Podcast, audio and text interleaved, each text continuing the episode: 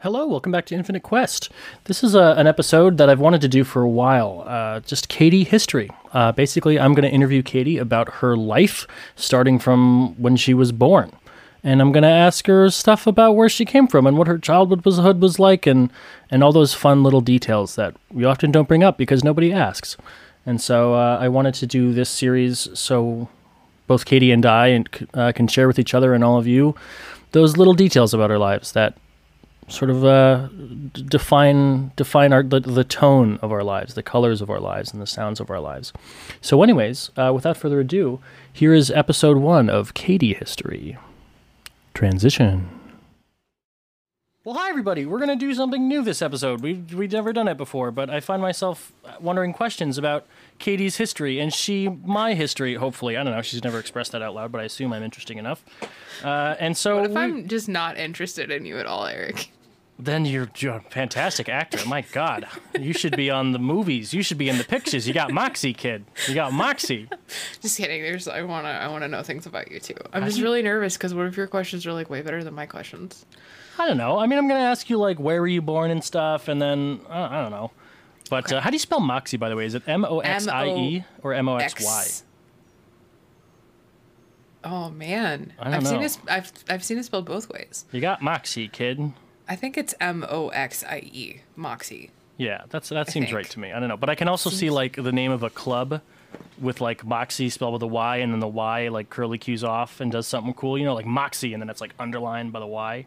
Yeah, You know, I don't know. it's like a late '80s Miami gay club. Yeah, exactly. Big neon sign. Maybe I'm just thinking of that because your cool neon sign behind you. I don't know. It's a very cool neon sign. So, anyways, uh, this episode we're gonna start what I think is gonna end up being a series for both of us. But uh, this episode is Katie History, episode one. Unless this is the only one we do it, in which case it's just Katie History. Um, but I'm just basically I'm gonna interview Katie about her history and where she comes from and what gets her out of gets uh, gets her out of the bed in the morning and, and out of the bath when she takes a bath. You know what any any what makes her stand up whenever she stands up from a prone position. You know. what was that? I don't know. I'm sticking gonna- by it. You gonna I'm keep that? I'm keeping it in. I'm leaving it. in. I'm standing by 100. percent That's that's fine. Um. So well, let's get it going, Katie. You ready? Oh god, I- I'm like weirdly nervous. I'm gonna James Lipton the shit out of this. Okay. Oh my gosh. Okay. My favorite swear word is fuck. Wonderful. That's wonderful. Tried and true. So, Katie, where were you born? I don't know. I'm adopted. You don't know where you were born? I like I feel like my mom told me one time. Like I feel like I like I just know that I wasn't born in like Silvis where I grew up, but I think I was like around there. Really? So what? Off to a great start. Well, no, that's really interesting. I mean, if you don't, I, I, I you know, we've talked about the fact that you're adopted before, but I've never like pried. But you know, so if you ever don't want to talk about something, give me a That's little, give me a little signal or something. Okay. But so you were when your when your birth mother gave birth to you. Mm-hmm. How long were you like a baby before your um your parents adopted you? Oh, like like 2 hours. Really? So your parents must have been in the hospital then. Well, they weren't in the hospital when I was born.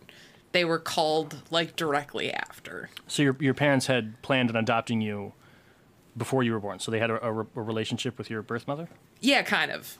It was like it was it was basically like I don't like I feel weird because like I don't want to like accidentally like reveal who she is because like I know her and but like not everybody knows that, you know, she had a, a kid before she had the kids that she has now. Um from from my understanding. I could be actually wrong about that. I'm not quite sure.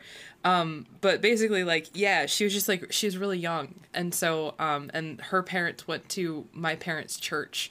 Um, and so they knew that my parents had been like wanting to have a baby and like they couldn't.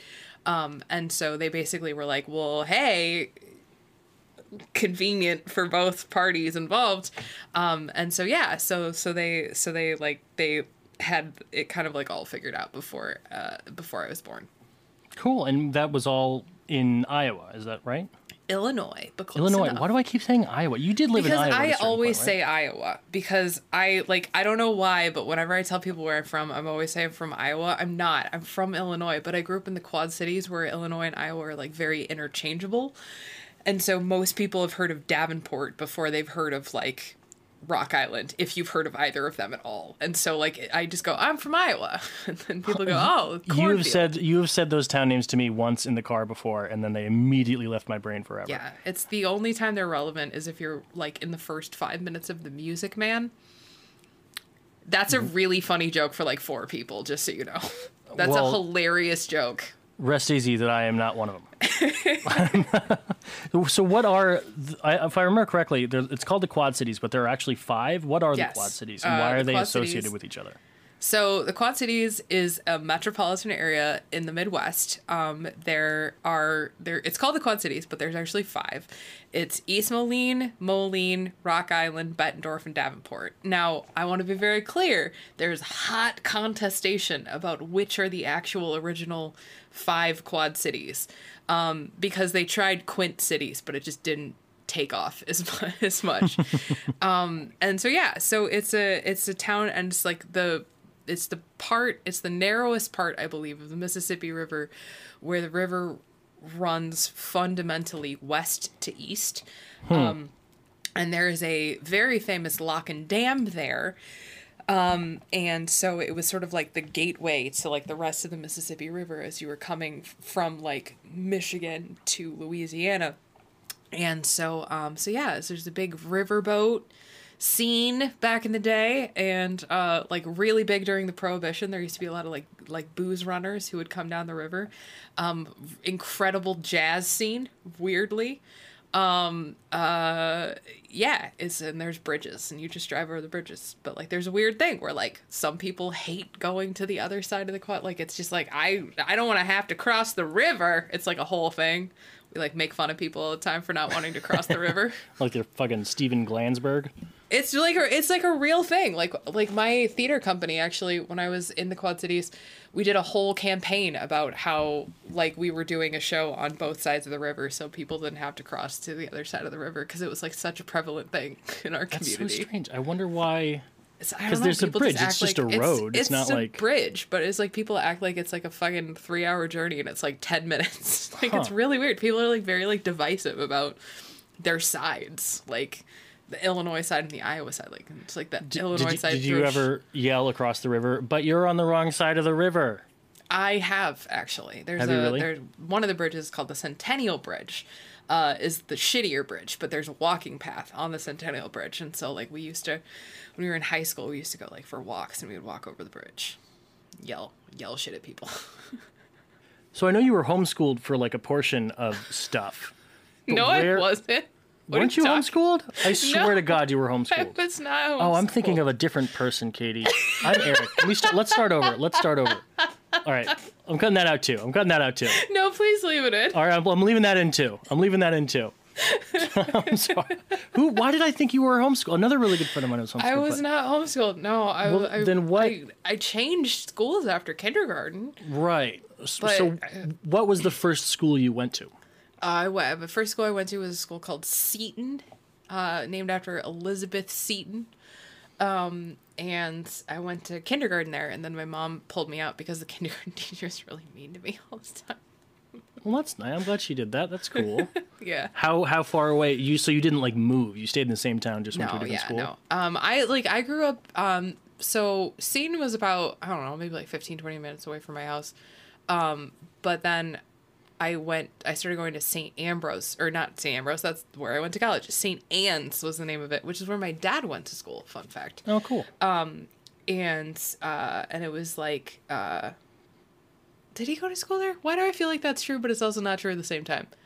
I feel It like maybe in a my different timeline. I don't know. That's really weird because now I'm like completely unsure about it. I don't know. Anyway, um, oh, it's where he, it's where his family went to church. That's what that's what I wanted to say. Oh. Not school, church. Um, this is really compelling podcasting. Um, Katie is. tries desperately to remember things about her youth. Um, but it was about like ten minutes away from my house, and then my high school was about half hour away. So I was I got really used to driving really really early. Jeez. When? So what school? How was you know? So you went to the same school from first grade to fifth grade, Eighth grade. eighth grade, and how, And what was, was, that school with the like? same 18 kids. Were Eighteen in the whole 18 class. kids. There were 18 kids in my whole class. Was that the school? Am I? I might be making this up, just like I was making up the homeschool thing. Sometimes thoughts just get in there and they just rub up against It's other okay. ones, and It's they turn. okay. It's fine. It's, it's very unsanitary up there. Um, what does that mean? Um, so you I, didn't you go to a school where all of the classes were in the same like classroom, Yes. where like the rows were different classes? Is that Yeah, well, I mean, yeah, I guess like from first through sixth grade, they were all in the same room, and then when you started sixth grade, you would you would move around different classrooms. So like you would go, and it was to like get you ready for high school was like the theory. So like we would have science and like history in a different room than like English or whatever. Oh, gotcha. So, the, it- like the first graders were in a room with the first graders, and the second graders were in a room with the second graders. Yeah, That kind of thing. Cool. like it wasn't like a Montessori school where we were like all in one big group. But I feel so. I, I, I kind of want. I, I want that. I like that. You know, like to have different ages brush up against each other. I don't know. Uh, shout out Elon Musk. Um, he's doing a some, something like that. I don't know. Um, what did- what were you? What did what was it like? What did you like? Did you like the school that you went to? What what did you enjoy? What did oh, you I do? hated it. Did you get any fights? You hated it. I I never got into fights. Um, I was a really good kid because my brother was really bad, and so like my it was I was just like supposed to be the good kid, so I just kind of like took on that mantle. Um, but I didn't like it. I was bored. I was bored all the time, and like everybody knew that I was bored and like teachers handled it differently. Like sometimes teachers were like really supportive and they would like secretly like give me books and stuff to read like, you know, just like I know that you're bored but here. Um but then other times teachers would like punish me for being bored. And I feel like punishing a kid for being bored is like one of the worst things that you could do to a child. Like I Yeah. really do feel like that. Um but yeah, I didn't like it very much. I didn't have very many fr- I was I was very good at school, but I was very bad at the social aspect of school Um, and so like I didn't have very many friends. Like I had and also like it was weird because I lived just far away enough that and like my birthday was in the winter, which meant that like I never really had like birthday parties or anything because like we would be on winter break. And so like kids wouldn't want to like come over to my house because we lived like just far away enough. Um, and especially after I got into high school, it was like really hard to have people come over because you'd be like, "Hey, can you drive 45 minutes, high school kid?" And then their parents would be like, "Absolutely fuck not, no." Um, so that was that was yeah. I didn't I don't know. Like it was weird because like I still like there was only 18 of us though too you know like i think at one point one crazy year we had 22 people um but like we all got along. Like there there weren't like people we, we weren't like having like fist fights but it was like some people were like really really close and some people had like really good friends and then there were like i just never really felt like connected to anybody like very specifically. Um but yeah. Huh, I can imagine that'd be really strange. I mean, I, I, I remember uh, when I was at boarding school, it was such a finite amount of people that were in your lives every day. You just sort of knew what was going on with all of them, and I hated that. I can imagine having 18 kids. You would just always know what was going on with all of them. Like there was never Yeah. one that was just not a part of your life at all. yeah i mean like that was the thing it was like there was like the cool kids and like the not cool kids um but yeah i mean we all knew each other's business. We all knew each other's parents business. Like you know we knew whose like parents were getting divorced and like we knew who was like came from like the poor house and like you know who came from like the rich house and like you know like that was the thing. Is like everybody kind of had like their thing like their you know. But because our school was so small um we did a lot of stuff with other classes. So kind of like what you were saying earlier like it wasn't just always like just the like fifth graders or whatever um, you know, we did a lot of like all school things and because the school was so small. So it was, you know, like you knew other people in other grades and like that kind of thing. Um, but then, but yeah, yeah, I don't So, know. and you learned to read quite a bit earlier than everybody else, didn't you? I, I did. I learned, I, I taught myself how to read when I was like really little. So went into school learning, knowing how to read. And, uh, will, you, will you talk about uh, turning books upside down? I think that's fascinating. I think it's so cool. Yeah. Okay, Eric, I will talk about that. You don't have to, Um, Katie. You don't have to talk about No, anything it's you want to talk about. It's fine. Um, so basically, when I was a kid, I taught myself how to read. Um, and one of the first things that ever happened to me when I was in school was I got in trouble for knowing how to read. And like, a teacher physically ripped a book out of my hands because she was convinced that it was too advanced for me and that I, I was either like lying or pretending to know how to read. It was really weird. I, I've to this day I don't understand the thought process behind it. Um, but so that happened, and so I got this weird, dumb little kid idea in my head that like knowing how to read was like a bad thing um, and that if people knew that I knew how to read, I would get in trouble. And so, starting in kindergarten, which is generally like when you do like the whole like learning how to read thing, I started taking the like paper book covers off of my books and I would turn the book upside down and then I would put the book cover on the right way so you know like looked like I was holding the book the right way. Um, but I would do that because I realized that I could teach myself to read upside down at the same rate that the kids in my class were learning how to read regular. And so I to this day I still read books upside down if I need to like concentrate on them because I'm I'm an incredibly fast reader.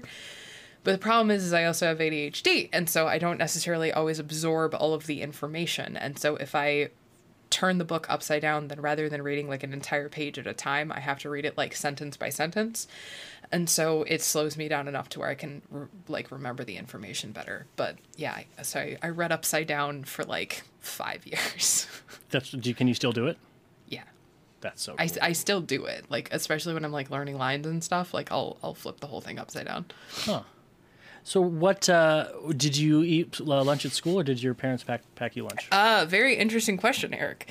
Um, because uh, we didn't have a lunchroom in really? my yeah, it was a very, very small school. Um, and we didn't have hot lunch until I think fifth grade, and it was like a big deal when we started having like hot lunches at school. We called it hot lunch, like that was the thing. it wasn't. It wasn't just like you would just everybody would everybody brought their food. There was no cafeteria. Um, and then we started having like hot lunch once a week on Wednesdays. They would have like they bought like these like little tables, and they they built a big expansion onto the gym, and they added a kitchen, and so they had hot lunch, and you could get like pizza and stuff, and it was like the like the coolest shit ever to everybody who had been at the school. Like having hot lunch like was like a game changer. That's but so yeah, cool. I mean, I feel like we, for one, we, we called it hot lunch at my school too. Like if you got hot lunch, it was such a social thing because you all got the same thing. So like if you had nothing to talk about, you could say like, "Wow, this pizza sucks," or "This pizza is really good." Yeah. Like no, you know, you're, I didn't. You're... I didn't learn like lunchroom skills, which fucked me over in high school. It was like I didn't under. I didn't know like I couldn't. I couldn't hold my own at like the the lunch table in in high school because I had spent most of my childhood eating alone. but like not in a sad way. It was just like you would just like go like find a little quiet corner and you would like eat your lunch and like you know some people would hang out with friends, but I would just usually like read. So that's really cool. I, I, I would always sit alone too, and if somebody wanted to sit with me, that would be kind of cool. But I rarely chose a table. Fifth grade was the year where I, I finally had friends at lunch, and it was because Harry Potter had just come out, oh. and so I oh. finally had something to talk about with the other kids in my class, and we we made like a little lunchtime club. We had a little book club, and we would all sit, we would all like obsess over Harry Potter characters, and like that is why to this day, like Harry Potter, like J.K. Rowling being a piece of shit aside, like Harry Potter holds such a just strong place in my life is because Harry Potter was the first time that I ever had friends. Wow. Did you have any uh, strong opinions about characters at the time? I just I loved Hermione because like I also had big giant poofy hair and I was like the smartest kid in class and I always knew the answer and so like she was my favorite character like did, obviously. Did you pronounce it the way that they pronounced it in the movies? I did not. I pr- I pronounced it Hermione for years until the movie came out and then I realized that it was Hermione. But I I literally thought it was Hermione for because like that's what happens when you're a reader is you figure out how to pronounce it based on what it looks like on the page. Oh yeah. And, and you can't you Hermione, can't always choose it too. Your brain just kind of says the thing. Yeah. Do you like, um yeah. Do you uh when you read there's a word for it I can't remember. But do you speak in your head? Do you have a monologue reading a lot like as you read along the page? No, I just like read it. That's really good. That's one of the I was uh, into speed reading for like a week. Did not help. I'm a very slow reader. Um, but that was apparently one of the first steps of speed reading is stop sub vocalizing. So like just the word is the word. It's not like you're reading the word and then you hear it in your head. Like you just the word is the word. I always found that fascinating. So was it a different school come sixth grade? No, it was the same school. It was just it was a different building though. You got to move to the junior high building. So. Also, just just for my own little brain candy, my own my own little noggin. Will you will you set the scene of the school? Like, what did it look like? Was it on a hill? What, what color was it? Yeah, it? brick? sure. Um, so St. Anne, St. Anne's Catholic School was a tall building that had been built in like the 20s and it was like a red brick building with big tall windows and it was always very hot because there wasn't any air conditioning um, and so it had radiator heat in the winter. Um, and then just adjacent to the to the main school building there was a small sort of like squat building one story and that was where the sixth seventh and eighth grade classrooms were. Um, and that was where you would you would move around. Now that has since changed and they swapped around the the the classrooms so now the the kindergarten and the first grade and the second grade are in the little building and then the big kids have the upstairs of, of the school which weirds me out. Like it just it, it's unfathomable to me that they have changed it in this way. But they were like hey maybe we shouldn't have like the first graders up three flights of stairs uh, in case of like a fire or something. They Yeah. can run outside easier if it, they're on the first floor which makes sense. Um, but yeah, there was it was not an accessible place. There was no there were no uh, like elevators or anything, so you had to walk up like three flights of stairs to get to your your different classrooms. Um, and it always kind of smelled like old books and glue. Um, I remember it very specifically smelling like old books, especially in Well- the basement. I imagine you you like half of those smells, Yeah, and um, and the old book smell. I'm sure you put up with. It's it's true. And so yeah, so that was and it was like, you know, lam it was a very like average school, like laminate floors. Um, but like it was it was just yeah, it was like a weird hot building. What, uh, did you have a favorite teacher? my favorite teacher uh, was my eighth grade teacher. Her name was Connie Ertel. Um, and Connie Ertel was just hands down one of the best educators that I have ever encountered in my entire life. She's extraordinary. She's an extraordinary person. Um, she was funny and she was smart and she took no bullshit from anybody. And she, I think she's, she was one of the first teachers who I think really saw me for me. Like I had a really good relationship with my sixth grade teacher. Like honestly, all of my junior high teachers, the Janet DeMolinaire and Lisa Titus, there those are other names. And like I had really good relationships with all of them. But like Connie Ertel was like just there was just something about her. Like there's something about the way that she taught history and English. It just like it really made me care and I think she like really recognized the passion and and and recognized that like I was smart and she like kind of gave me permission to do that in a way that I don't think like other teachers had. Um and yeah, like I still I still think about her a lot because she was like she was one of those teachers that like you just like never forget. Did uh, at that point had your reading become more or less comparable to everybody else's? Did you was it still? I don't want to call it a problem because that's so terrible. But were you, were you still getting shit for it, or how was that? Oh, I mean, I think like the kids in my class got over like the bullying me for being a good reader like around like fourth or fifth grade, and I think part of it was because of Harry Potter. Like I really do, hmm. because like Harry Potter was like the great unifier of like kids like like nerds nerds and jocks alike were like oh like we're all reading this book because like this book has just become the cultural consciousness so like that was like I remember there being like a marked difference in how I was treated before and after Harry Potter came out because like all of a sudden people would come to me and they'd ask me like what happened because like they knew that I'd already finished the book like, like- so that was kind of cool. You became the keeper of wisdom. yeah so like but yeah I mean I was I was I was still reading way beyond what I where I was supposed you know supposed to be whatever that is Was there any teacher early on in your while while your reading still was something that you got got shit about? Was, were there any teachers or perhaps the librarian that knew about it and, and, and accepted you and nurtured you? Um. I mean, the real answer is no. Like, I'm trying to be like really charitable because I'm sure that one of them will be listening. um, but like, I mean, I think. I just I don't think my teachers were like especially in grade school like I just don't think my teachers were equipped to deal with a kid like me. Like I went to a small private school and small private schools are not necessarily like well equipped for the neurodivergent, you know? And I think I think that was a big part of it. Was like there was no gifted program at my school. There was no like upper level thing that they could put me in. Like any any sort of like additional work or you know like advanced reading or like anything like that like i got put into because like a teacher created something to give me something to do. You know what i mean? Like it's just like the foundational structure wasn't there. So like yeah i didn't i didn't really have a lot i didn't i mean and i'm just gonna say like i didn't really have like good teachers until junior high. Like they just they were like fine, they did their job, but like I don't particularly remember any of them being like, "Oh, I'm going to like take you under my wing and like really help you succeed." Like it was just kind of like, "No, you're here. Okay, cool." Hmm. Did you have do you remember what the first thing that you wanted to be was? I wanted to be an archaeologist. Cool. Fitting. I was gonna. I was determined to be an archaeologist because my mom, uh, she had a friend and uh, I, I still like occasionally keep in touch with this guy. He's a police officer um, but he takes three months off. He saves up like all his leave and everything for the year and he takes like two or three months off and he goes on like expeditions in egypt. And so he's like a part-time amateur archaeologist. And it was like this and i met him and my mom introduced me to him at a wedding when i was like nine because she was like oh he's an archaeologist like you want to be. And it was just like a really cool guy. Um, and so so I really wanted to be an archaeologist and like I had a subscription to archaeology magazine and so I would like read all like the archae you know and I like did all like the the museum things and the little summer programs and all that stuff. But yeah, I was I was very very determined to be an archaeologist for a while. When did that start?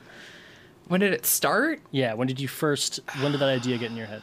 I read from the mixed up files of Mrs. Basil E. Frankweiler when I was like five, I think. And I was like, I wanted to work in a museum and like have a big filing cabinet. And I want to be very clear to this day, one of my most coveted things that I just like, I desperately want and I've never been able to afford. I want a giant library catalog. Like, I'm obsessed. Uh, we've talked about how I'm obsessed with tiny drawers. Oh, yeah. But like, I desperately want a library card catalog. Like, I would give anything to have like a big, tall library card catalog. Um, and so like every so often like I'll see one at like an antique store or something, but like they're they're very expensive and they're also very heavy. So, yeah. but that's like that's like one of my secret like ultimate adult purchases is I want to buy like an antique library card catalog because of Mrs. Baisley Frankweiler. Katie's birthday is January 9th. Just so everybody know, we can pull the money before then. And I'm going to timestamp that in case uh, you don't want me to put your birthday in here. But uh, it's like I have like like I know exactly where I would put it and like everything's so dumb. It's like so like a weird weird thing that I wanted for forever.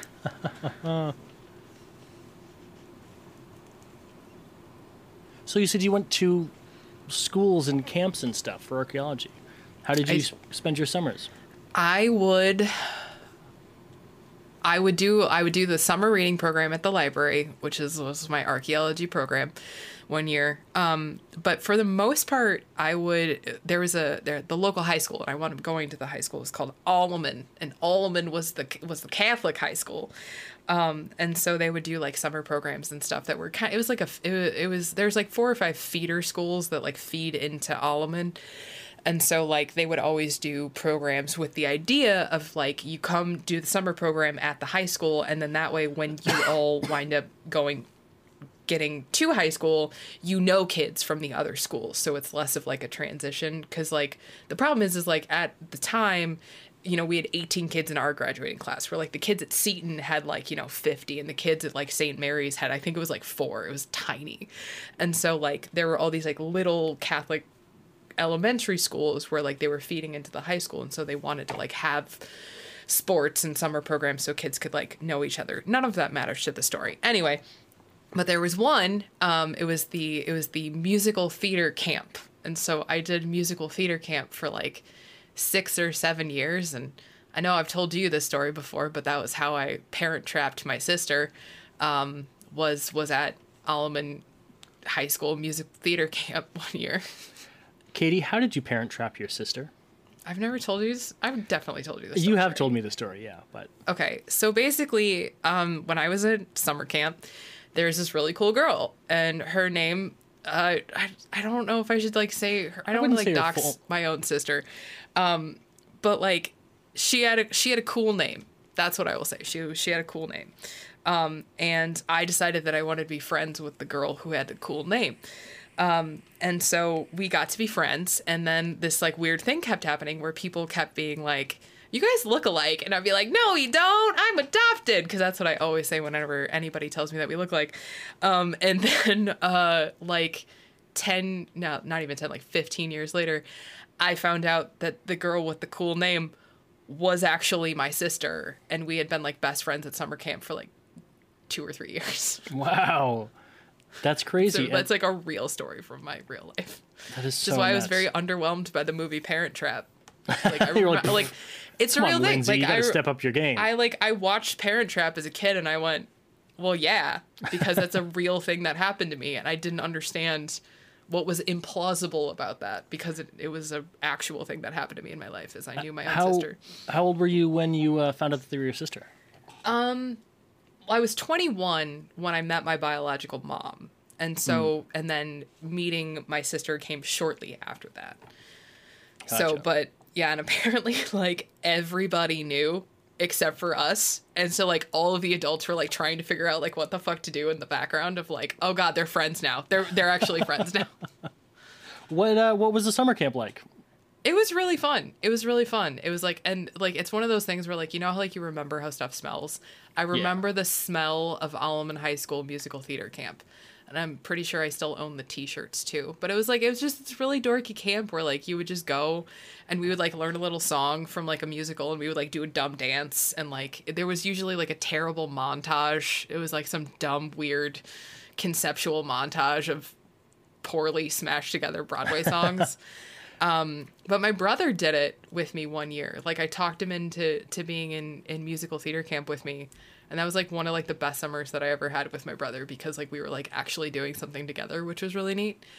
Um, but yeah, aside from musical theater camp, like I played softball. I was really like, I have a confession to make, Eric. What's I that? pretend. I pretend like I'm bad at sports. I pretend like I'm bad at sports because that's the thing that you're supposed to do when you're a theater major is you go, ew, sports. My my dark secret is that I'm actually a phenomenal fucking softball player. Like it, I'm I'm f- fucking great at softball.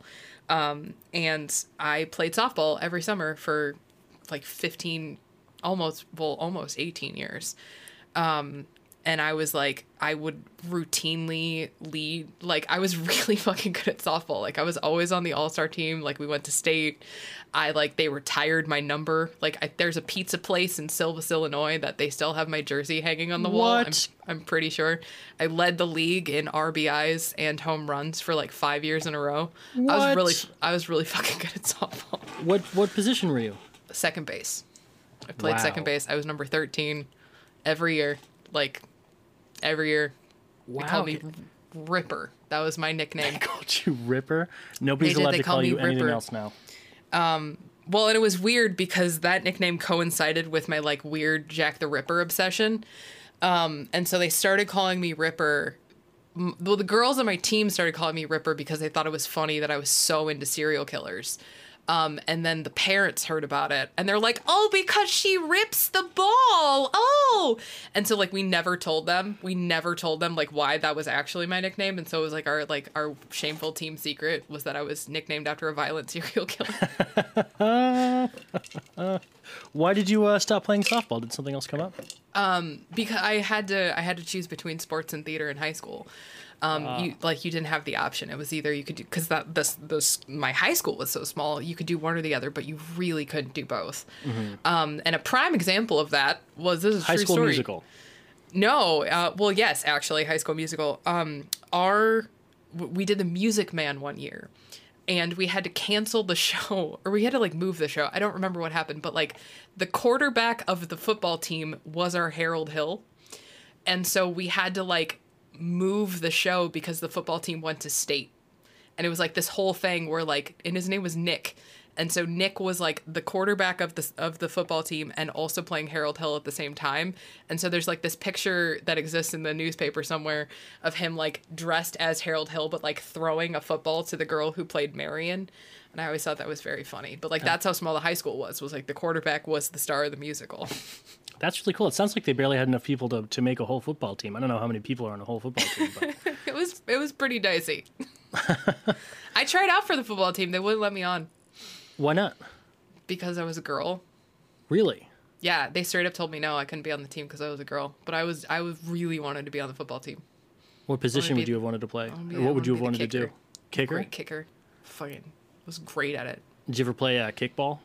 It did. Oh, did, did did they move back in the outfield when you when you went up? They would.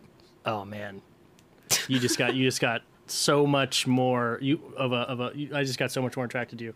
Because I'm good at kickball. Yeah, well, kickball is such kickball is so wait fundamental. Till, wait like- till I tell you about how good I am at bombardment. That's my that's my game. You ever play bombardment?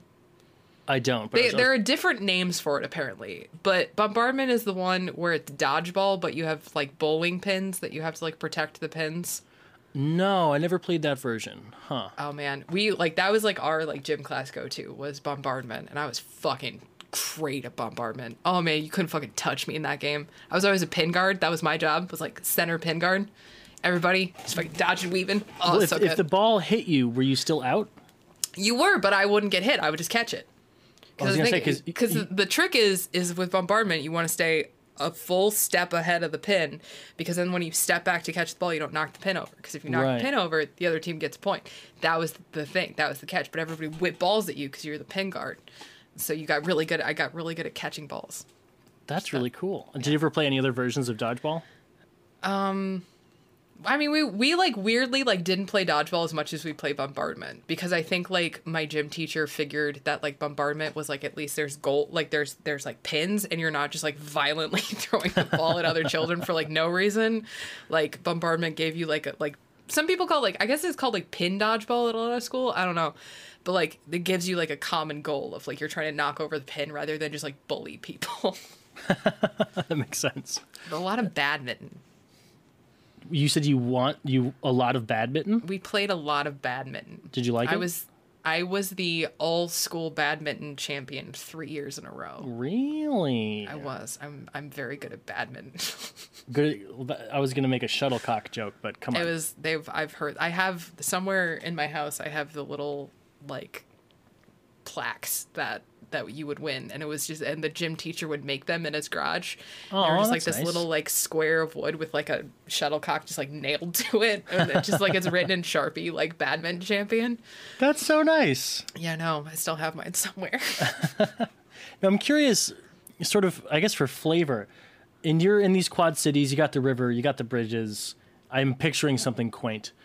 Were there any locations that were, I guess, just meaningful locations to you growing up there? Were there any places you would hang out, like Oh, in the man. summer? Any any places all the kids would go to? You know, like the like the Moon Tower and Well, Dazed and Confused or something.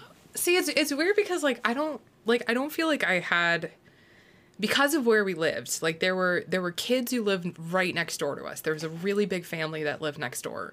And so like me and the kids who lived next door to us, we were like really good friends. Like we like they were like the kids that I hung out with especially in the summers. Um because their their their grandma was lived next door to us, so they would they would come over all the time.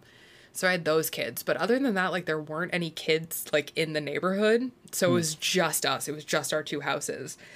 Um, and then there was a park. There was a park like kind of by my house, and uh, like it was like a death. It was one of those like m- like early like 1960s like death parks where like nothing is okay for children to be playing on, but like that was like what they had in the 60s, and it just kind of like lasted.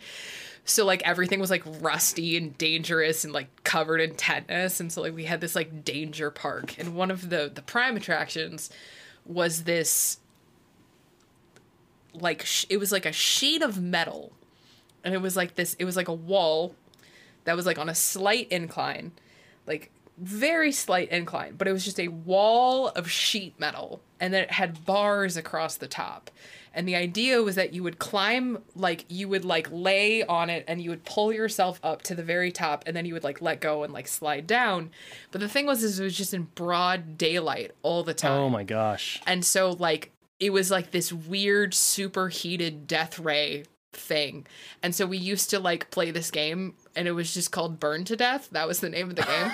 and what you would do is you would you would get on, you would take off your shirt, and you would just lay down on it for as long as you could take it. And the last person to like put like bitch out would, would like would like lose. Like that was like the whole thing. so that was that was the park by my house. It was a death trap.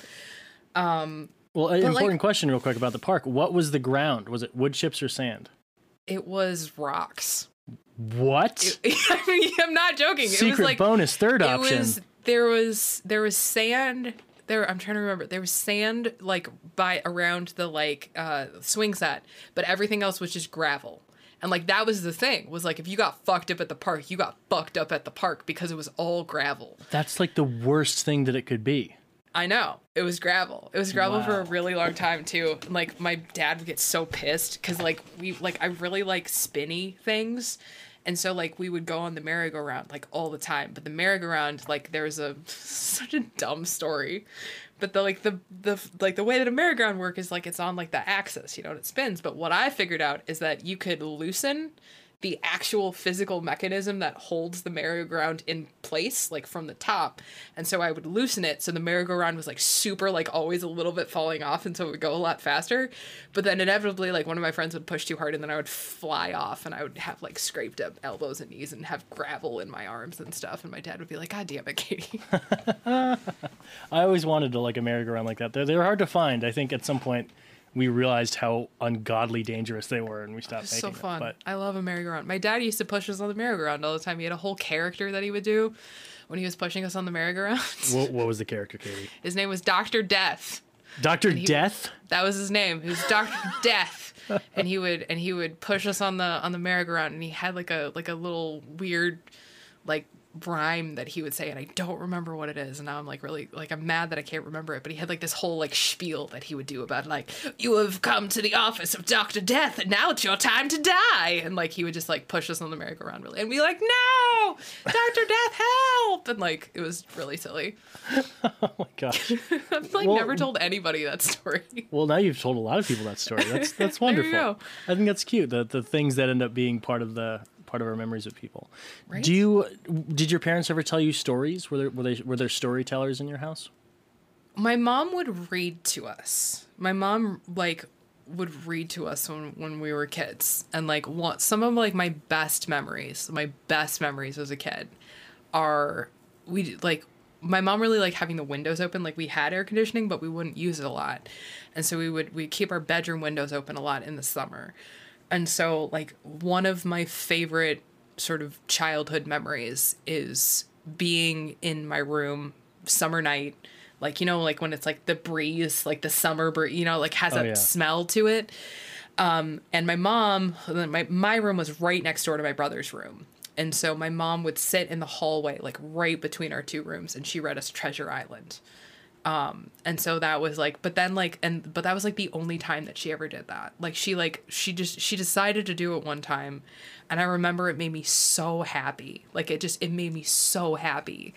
And then like i don't know if we just got like she just got like busy or like what happened but it was like it was just that one time. And like i still remember it because it like meant so much to me. Like it was just like really that was really cool. Does she know that? i think so. Like we've talked about it before 'Cause that, that's really nice. What did uh, what did your house look like? It was small. Um, my like people. I remember like so. Both my parents were lawyers, but they weren't like the fancy lawyers. They were government lawyers. And so, um, growing up, like we didn't have a lot of money, which like I didn't know until I was an adult, and then I went, oh, a lot of stuff makes sense now, you know. Um, but it was it was small. It was a little blonde brick house, one story ranch. It was built in the fifties. Um, and it was a really fun story about my house. Not that it matters, but it was built by a contractor, and so like like a guy who was a contractor built the house. Like it wasn't like you know what I mean. Yeah. Um, like that was his job, and so all of the stuff in my house is like rejects from other jobs that he had done to like save money. So everything is just a little bit off. Like the doors are a little bit too tall and like the shower is like a little bit too narrow and like cuz everything was just like when somebody ordered the wrong size, he would just take it and put it in this house. So everything in the house if you look is just a little off. Like there's some weird quirk about it, which is like kind of fun. Like it was That just kinda like, fun. It was weirdly charming. Um, but there was a basement, and so the basement became like the basement was was like a big deal for for like my my family. We would like go to the basement to like hang out and that kind of stuff. What did the basement look like? Um, it was a whole second house. There was a whole second kitchen in the basement, um, like just like a little stove and and refrigerator stuff. But like I grew up in a house with like and it was and I want to be very clear it was a very small house but there just for some reason there was like an oven upstairs and downstairs and so like I grew up being used to having two ovens which is a very fucking weird thing to be used to but like Thanksgiving like okay the turkey goes downstairs and all your sides get cooked upstairs it's a very practical Huh. system and so then like when I moved out and I realized that this is not like a thing that like most houses have, it like fucked me up because I was just like, oh, there's no downstairs stuff. Like it was like the most like weirdly entitled thing because of the weirdness of this house that I lived in growing up. Um, but it was carpeted, it was wood paneled, it was all wood pan just wood paneling for fucking days. Um, it was ugly. It was such an ugly basement. Um, and then when I was like, I think eight or nine, the basement flooded. There was a horrible storm, and the basement flooded like six inches of water, and everything was destroyed. And so we had to like pull up the carpet, and then we got like nice, like new furniture and like new carpet and stuff. But yeah, you grow up in the Midwest, you get really used to like living on a floodplain. So Oh yeah, our my, my basement flooded twice growing up. It was it's not fun. Um, what did your room look like? Oh man.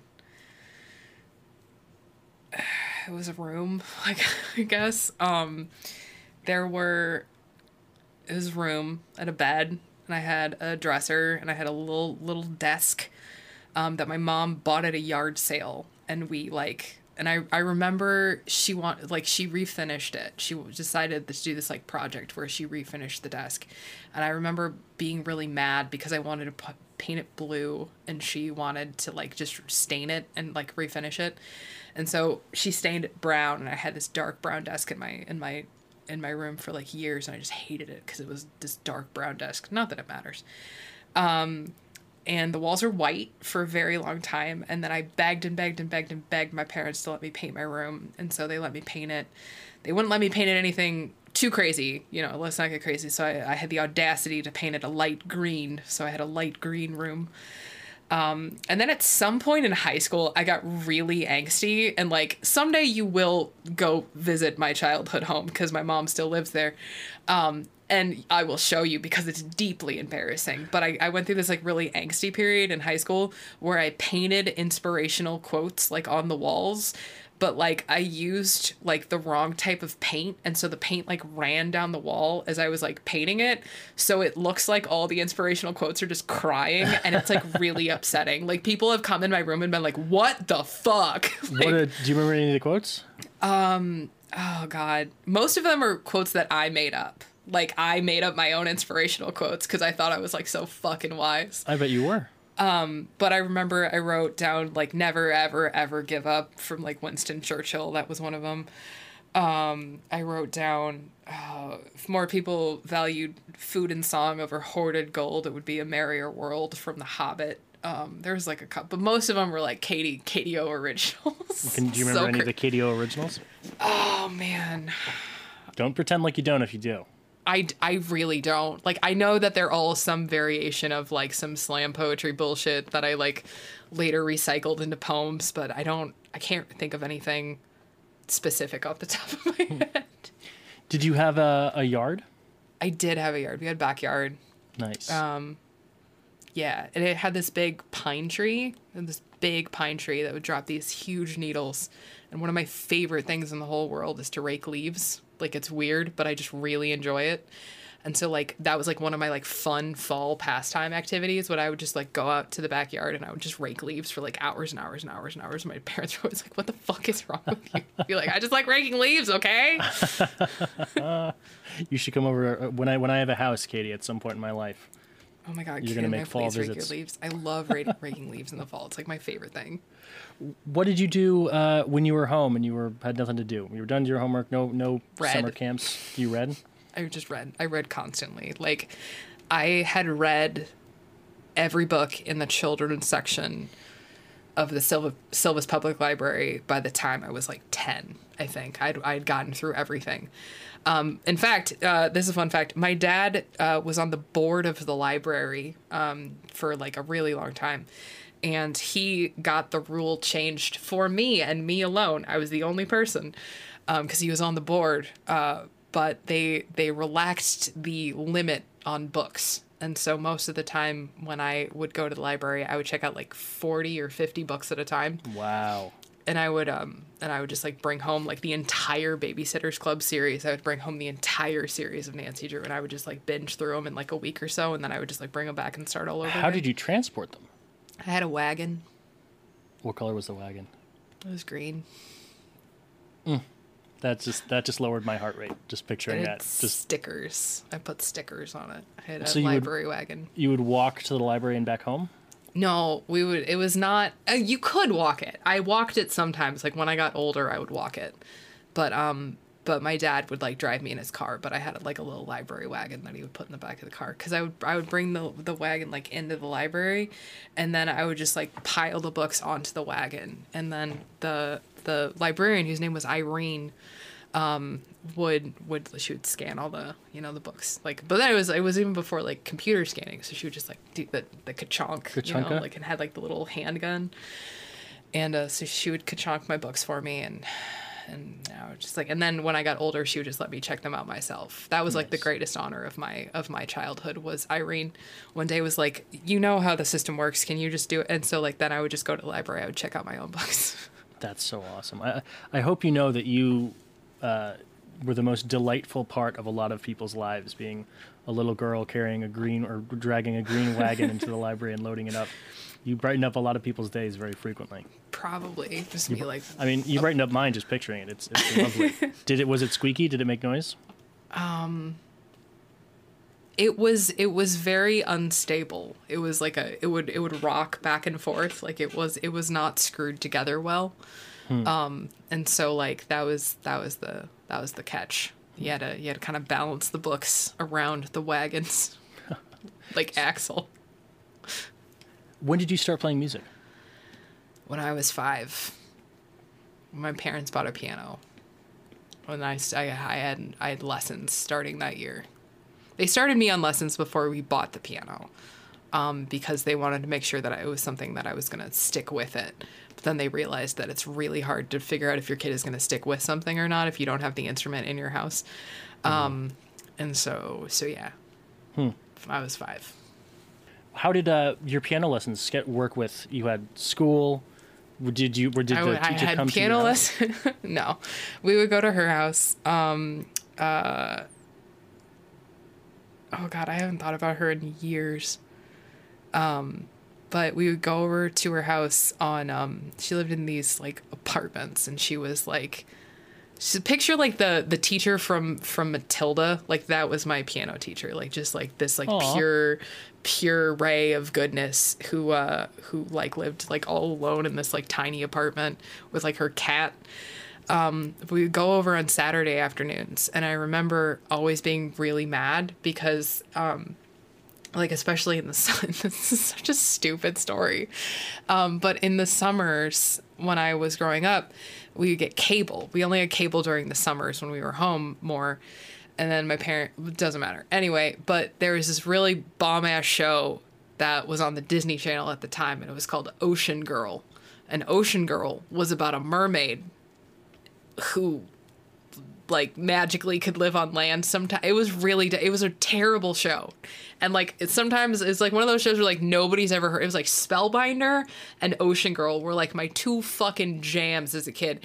And nobody has ever heard of those shows or seen those shows i'm like i know they exist but like spellbinder and ocean girl but they came on back to back on the disney channel and so i'd always have to leave in the first 15 minutes of ocean girl to get to piano lessons on time and i was always pissed off about it because i wanted to see what happened on ocean girl Uh, Did you? How did? How did you get to f- see what happened? Were there reruns? I didn't. I would just never get to. I my like sometimes my brother would tell me what would what had happened, but most of the time I just like didn't. Oh, so, so you're just- a fan just- of the first half of every. I was a fan of the first Ocean. half of Ocean Girl. It was it was great. 15 minute opens and there was always like some like thing where she was like oh no i have to find a drinking fountain right now because i'm magic and i'm a mermaid it was so fucking bad um yeah i had i had piano lessons on saturday afternoons for like years years and years and years and years Do you remember what kind of music uh, you worked through? What you started with and where you went? Uh, I started with just really basic stuff. The first song that I ever learned was um it was uh god, I can still play it. It was a it was called March Along and it was just like F sharp, A sharp, like B flat and it was just like march along and keep in step, march along and march with pep. And that was just it. And I would play that for hours and hours and hours and hours. Um, and the other one that I learned it was uh, C sharp and D sharp, and it was two black cats hiding there. Watch them now as they do stare, and that was it. That was the two things. So that was the first thing that I ever learned how to play on the piano. So it's just that, just da-na-na. Did you have those thin, super floppy books? I did. I had you know, the the like the green, and then you get to you went from like the yellow to the blue to the green to the purple. Yeah. I had those. You start with the red. I think red is the first one, but yeah, that was that was the that was the books that I used. I remember those so much. They always had. I remember the first one that had uh, like a picture of Beethoven on it. Like the other ones were just very generic, and then at some point there was like this little cartoon of You're like, Beethoven. I was like, "That's the real one right there." That's the real. That's the real one.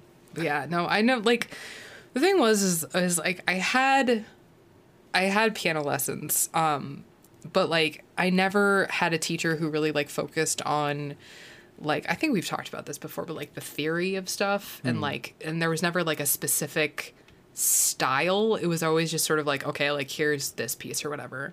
And so I think that's like one of the reasons why I did wind up getting away with it or getting away from it is because like I didn't have a focus, you know.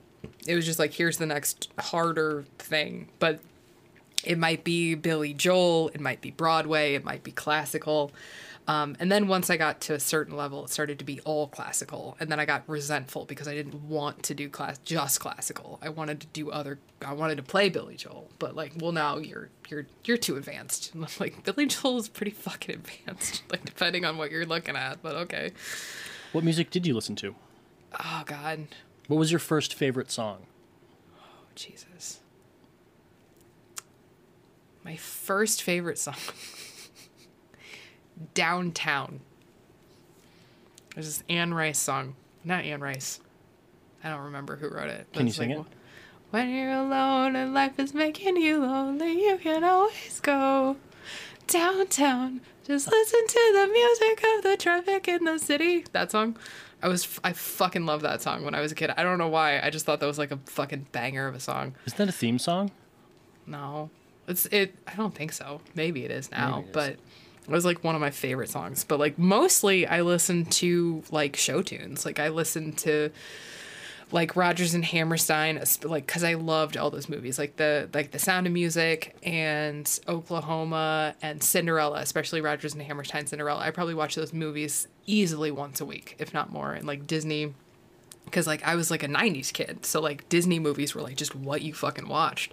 And I like wore out the VHS tape of you know Beauty and the Beast and Aladdin and The Little Mermaid um, because those were like all coming out like as I was a child. Like it was glorious time to grow up for Disney movies um, so that was like what I listened to, like and oldies. Like my parents only listened to like the oldies station, and so like this is real. This is an embarrassing fact. Like this is a true and embarrassing fact. I did not know that indie music existed until college. Like, and I realize how weird that sounds, but like it never occurred to me that there was people making music that you didn't hear on the radio. Like that was just not a thought that crossed my mind. And so like I remember my college roommate, her name was Abby. We're still like really good friends to this day. She was like, "Oh yeah, one of my favorite bands is this band called The Hush Sound." And I was like, "What? The Hush?" And she's like, "Yeah, you know." And she like played me their music and I was like, "Where did you get this?" And she's like, "I don't know, like YouTube or, you know, whatever." and I was like shook. I was like I like I had like my brain like I could not handle this idea that there was this entire world of music that I had never heard because it wasn't on the radio. And that's so weird. That's so fucking weird. But like that was like a real thing that happened to me. And that was like how like I learned that like m- music exists. like Well, didn't you quickly join a band after that? I did. I I did. I joined a band. In, I was in a band in college. Yeah. Do you want to sing the song that we sang uh, the other the day the song that you wrote for the band? The oh, you mean my magnum opus? That's the Yeti. one. Yes, that's the, the Yeti one. song. I would like to say for I didn't write it. Uh, this this guy named uh, God, I can't even remember his name. Doesn't matter. It doesn't matter the story. But he wrote it, and it went like this: Yeti, Yeti, I'm not ready, ready to die. The Sherpa and me, I swear we come in peace. Oh God, this must not be my time. Because we only sang about cryptids, so that was that was that was our whole thing. That's not bad for. I don't want to. That would have been late two thousands. That's that's exactly the kind of music that, that was that it was, going. It was pretty good. Na It na na na na na na na na. Yeah, that it was it had- everywhere. It had- yeah, that was it. And then, well, when I was in, um, and but before that, I was in, a, I was in a very short-lived band with my brother. We knew one song. It was Good Charlotte's "The Anthem." That was the only song we knew how to play, and so we would just play it for hours and hours in Andrea Mendoza's basement. Shout out to Andrea Mendoza. Thanks for, thanks for being cool to me in grade school. Well, Katie, that's that's an hour. So I think we might we might call it for this for this episode of Katie History. But I feel uh, bad I didn't ask you any questions. well, this is Katie History, not Eric Okay, History. I didn't know if we were supposed to like tag team, and then I got awkward halfway through, and I started thinking about how I was only supposed to. I was only talking about myself, and I got really nervous. Oh no no no no no no no no! This this is this is this is for another time. I'm really glad I I find that a lot of the people that are closest to us and that we know the most, we still don't have like an understanding of the, the timeline of their lives. We get these bits and pieces, but we because it's not really a question you ask like, tell me the entire timeline of your life. But I always want to know. I want to I want to be able to hear a, like hear a year and then know what you were doing in that year and be able to picture you doing stuff. And now I and anybody who hears this has the delightful image of a young Katie Osborne with a green wagon rolling into the library with big stacks of books that I'm picturing Do is want- taller than you, I imagine. Do you want me? Do you want me to make it even better, Eric? Do you want me to flesh this Uh, yeah, out for you? so much, so much. Okay, so first off, you have to remember um, that I had braces starting at like 11, so that's important to the story. Um, but even before that, like I never, I hadn't really learned how to work my hair yet. And so I had really long hair, like down to my butt hair that just stuck like straight out to the sides. Like I was like the bastard love child of Gilda Radner and Hermione Granger even though Hermione Granger didn't exist yet. And so it was just like big, dumb, poofy hair. And um, one of my favorite outfits as a kid. I'm gonna tell. I've never told anybody this, but the the photos are there. There's there's proof. Was it was it was a very cool outfit. I cannot stress this enough. It was a it was a lime gr- like lime fuck you green t-shirt um, that was way too big for me. It was like it was like a woman's three X, and I was like a seven year old child. So it's this giant green shirt, and then I had these shorts that were like this weird, like it was like a plaid, but it was like a rainbow plaid. And what is very weird about that is that somebody donated a box of fabric to the Renaissance Festival last year that contained that specific fabric. And when I tell you that I lost my goddamn mind about it, that's true. But so I'd wear this giant lime green shirt, t shirt with these like plaid rainbow pants. But my dad, Eric, my dad collected Hawaiian shirts. That was my dad's weird thing. He collected Hawaiian shirts whenever he would go on vacation. He would buy a Hawaiian shirt. And my dad was six foot six and weighed like two like two fifty. He was a big fucking guy. So he would always wear like two XL in like everything. And I would frequently borrow his Hawaiian shirts to wear because I thought they would cool, but I would wear them like dresses. So I would button the like middle button as though I was wearing like a Regency overcoat, and I would just walk around in this incomprehensibly ridiculous like like Hawaiian shirt to the ground with like the t-shirt like tied in a bow up at the waist and that was that was like my summer library uniform was wearing these like incredibly comically oversized robe versions of hawaiian shirts over my super cool outfit It's like a uniform. Like I'm going to the library. Better. That's delightful. was, that was it because like fucking my dad wore Hawaiian shirts and so clearly they were cool and so clearly like I was gonna wear Hawaiian shirts and then I don't want to brag but then when I was in high school I um I started wearing Hawaiian shirts every Thursday and it, it kind of took off. I was not cool in high school but people rolled with it because they're like I see the humor in this. You're not cool but it is funny. Did other people start wearing Hawaiian shirts? They did a few of them started a Hawaiian shirt Thursday sort of situation. I know it's great. Oh my gosh. I'm also impressed with your, your your marking of the passage of time. Being able to do something consistently on a week that you set for yourself, that's impressive. Well, that's, you know, very impressive. It, it is. I mean, if somebody told me I had to be somewhere I was going to get yelled at, that was one thing. But if I said to myself, I'm going to do this once a week, I still can't. It's still hard for me to do that.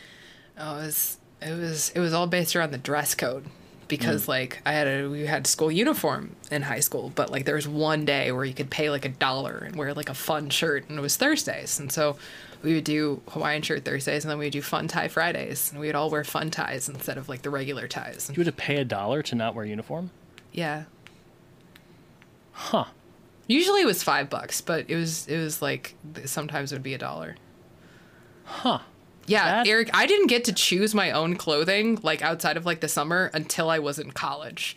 Like the first day of college, I had a full blown panic attack because I realized that I was going to have to choose my own outfit to go to class in and the pressure was so great that I just I panicked and I wore my high school uniform and that's a true story. I've never told anybody that. That's delightful. I was so really nice. scared. I was so scared. Did it have the name of your high school on it? No, it was like, and that was the thing is like it was it was like khaki pants and like a polo shirt, and so it wasn't it wasn't like you know it wasn't super embarrassing, but I definitely wore my high school uniform Well, to, well, to s- college. was it? It was a was it a Catholic high school as well? Yeah. And the women would still wear uh, pants. Well, we we got the right to wear pants my sophomore year. They went ahead and changed that. Well, I'm, I'm mad it took that long, but Well, it was I was it wasn't it, when I was in fifth grade. I think was when they said that women could be altar servers because before it had only been altar boys. And So hmm. then when I was like in fifth or sixth grade, they said that women could be altar boys. So I was an altar boy for a really long time. wow. I've never told you that, have I? I've never told you I, about my. I did know you were an altar boy. I did know that. I, I was didn't know. I was an altar boy. Wow. I was a very good. I was fucking. I fucking crushed that goddamn game. Oh man, I was so fucking good at being an boy. I always knew like right when to ring the bells. I fucking get really into it and shit. It was oh here it comes, here it comes. Ah! Oh man. Well, Katie, it's it's. Uh, well, I'm gonna I'm gonna. This is the second ending of Infinite Quest. There's always more than one ending. There's always more than one ending. Um, but next time I wanna I wanna ask you about about the transition between like being a kid to being like a person in high school and stuff like that. Because I'm always very curious about that. Okay, If you're down to be asked about that kind of thing. sure. I'm I'm already nervous. I don't know if I have any I mean, I'm not gonna ask you crushingly anything. interesting insights. you well, you you you are a crushingly interesting person, Katie. You don't have to try. Oh gee. No, geez. um, well, everybody, thank you so much for listening to Infinite Quest Tuesday episode, uh, Katie History episode one. Um, I had a great time asking you questions, Katie, because you know they're never. It's it's a lot of these questions like you would never have a reason to ask this question other than just wanting to know. So I'm really I'm really like personally I'm really happy that I can ask you these questions and thank you for answering them honestly and, and all that. You're welcome. Thanks for asking them. Yeah, No one's ever cared about my summer library experience before. I care deeply. I care deeply. Um, all right, everybody. Uh, thanks for listening to Infinite Quest, and uh, stay tuned for uh, uh, a new episode, a new regular uh, episode uh, this Thursday. Yup. bye bye. That was a Bye. that was a terrible outro. I'm gonna, this is when the fade out is going to be right here. This, I'm just going to fade out as I'm saying this. But wait, no, I had something important to tell you. I'd like to thank Annika and Justin for joining our Patreon. Thank you. That was my little song for Justin and Annika, our newest patrons. Thank you so much for joining. I really appreciate it. If you would like to support Infinite Quest and our mission of advocacy and education about ADHD and other neurodivergencies, please do consider supporting us on Patreon at patreon.com slash infinitequest. This Thursday, we have Katie's interview with neurodivergence advocate, educator, and author Dr. Kimberly Douglas. So stay tuned for that. Thank you so much for all of your love and support and for listening. And as always, drink water, take your meds. We love you.